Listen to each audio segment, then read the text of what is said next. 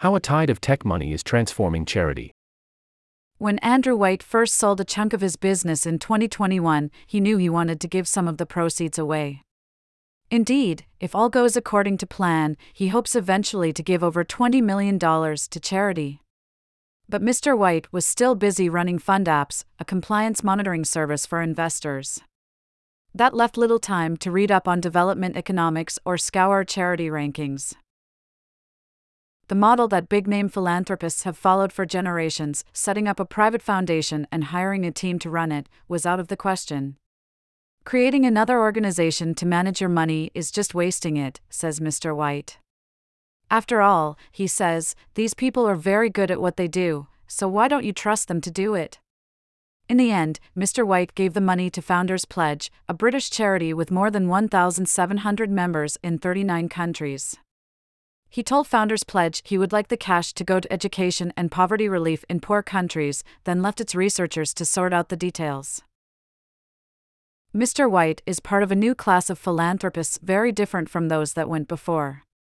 They are often young, impatient with process and detail, and keen to make a difference in a hurry. Most made their money in the software and computing industry that has, since the turn of the century, been the world's great engine of wealth creation. Along with their money comes their industry's worldview. I was reading Wired, not the Chronicle of Philanthropy, says Scott Harrison, the founder of charity, Water, which aims to give clean water to everyone on the planet. No one has more money to give away than the tech tycoons. Forbes, a magazine which tracks such things, reckons that 26 of the 100 richest people in the world in 2022 made their money leading technology firms of various sorts, including seven of the top 10. The recent drop in tech valuations has dented the sector's dominance, but not ended it. They are even more dominant when it comes to giving that money away. The Chronicle of Philanthropy, which Mr. Harrison said he did not read, estimates that, of the $33.4 billion given away by America's 50 biggest donors in 2021, around three quarters came from people who made their money in tech. See chart.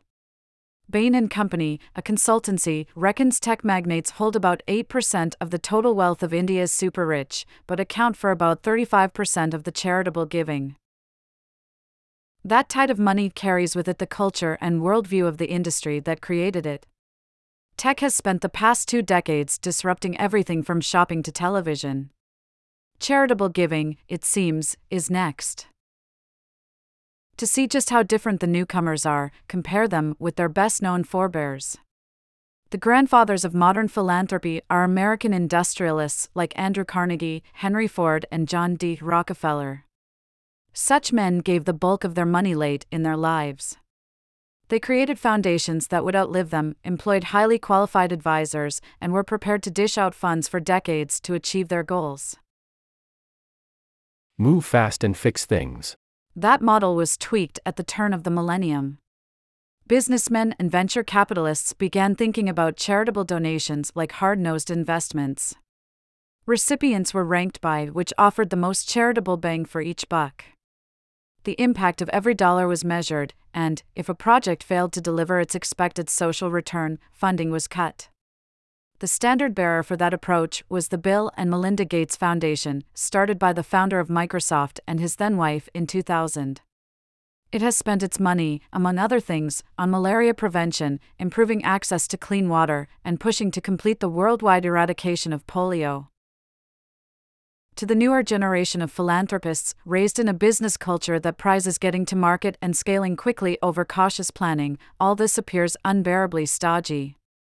Nikhil Jakatdar is a serial entrepreneur from India who now lives in California and who gives away between $300,000 and $500,000 each year. In 2021, he approached the Gates Foundation seeking funding for a not for profit medical firm. The Foundation's generosity was impressive, Mr. Jakatdar says. But he found the paper pushing so off putting that he did not apply. The Gates Foundation taught me what I don't want to be, he says. Mackenzie Scott, the ex wife of Jeff Bezos, the founder of Amazon, became a role model for the new approach when she dished out over $14 billion in a little over three years, starting in 2019. Ms. Scott did not dispense with analytics entirely. Instead, she front loaded them. She appointed consulting firms to crunch the numbers and pick worthy recipients, which included Habitat for Humanity International, whose volunteers have built homes in Haiti and Bangladesh, and the Desmond Tutu Health Foundation, which is based in Cape Town. The gifts were mostly given without conditions, with the charities trusted to make the best use of the money. Ms. Scott has called her approach seeding by ceding. Jack Dorsey, a co founder of Twitter, runs his charitable efforts on similar lines. In 2020, Mr. Dorsey pledged to give away $1 billion of shares to his philanthropic venture hashtag Start Small. He takes grant applications from anyone via a short online form. Every donation is made public. Hashtag Start Small's list of donations includes climate resilience projects in the Caribbean and humanitarian aid in Ukraine. I'm seeing much more of the attitude of, just give people the money already, says Stephanie Ellis Smith, the boss of Philadelphia Engaged Giving, an advisory firm. What are we playing around with, ticking this box and that box? This sense of urgency is bolstered by peer pressure and competition. Silicon Valley is brimming with giving circles and educational programs that get would be donors together. Public declarations are popular, and evangelists are not shy about recruitment. David Goldberg, the chief executive of Founders Pledge, says he physically walks entrepreneurs into the corner of the room at parties, registration papers in hand. The vehicles through which young tech titans dispose of their wealth are changing, too. America's charitable foundations have over $1 trillion in assets but there is a growing fashion for donor advised funds, DAFs, a sort of savings account for charitable giving that offers a quick and simple way of getting wealth out of the door.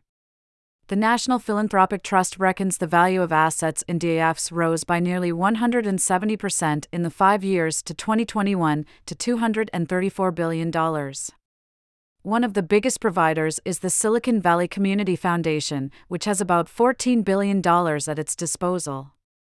Donors include Brian Acton, a founder of WhatsApp, and Sergey Brin, who co founded Google. Technically, donors to a DAF give up control over their money, though their wishes are usually respected. But they can get advice on giving and help with paperwork from the group that runs it.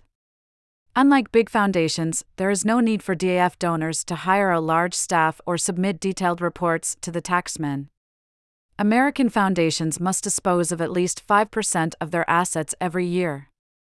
No such rules apply to DAFs.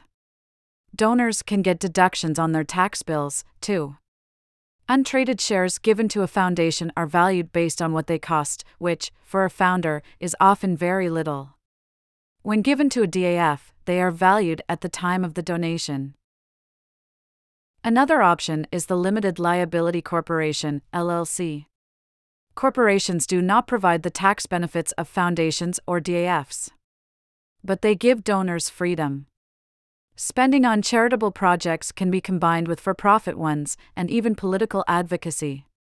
Pierre Omidyar, eBay's founder, and Laurene Powell Jobs, the widow of Steve Jobs, a former Apple boss, both use LLCs for their do goodery. The range of projects that can be funded is on full display at Ms. Jobs's group, the Emerson Collective. The philanthropic arm funds projects such as art installations along America's border with Mexico. Meanwhile, the venture capital arm has made investments in The Atlantic, a magazine, and Stripe, a payments processor. Benjamin Soskis at the Urban Institute, an American think tank, says that the popularity of LLCs reflects another widespread Silicon Valley belief that it is not only charity that can do good in the world. Industrialists like Carnegie and Rockefeller worried that the public viewed the firms that built their fortunes negatively. But entrepreneurs today frame the making of money as being just as worthy as giving it away.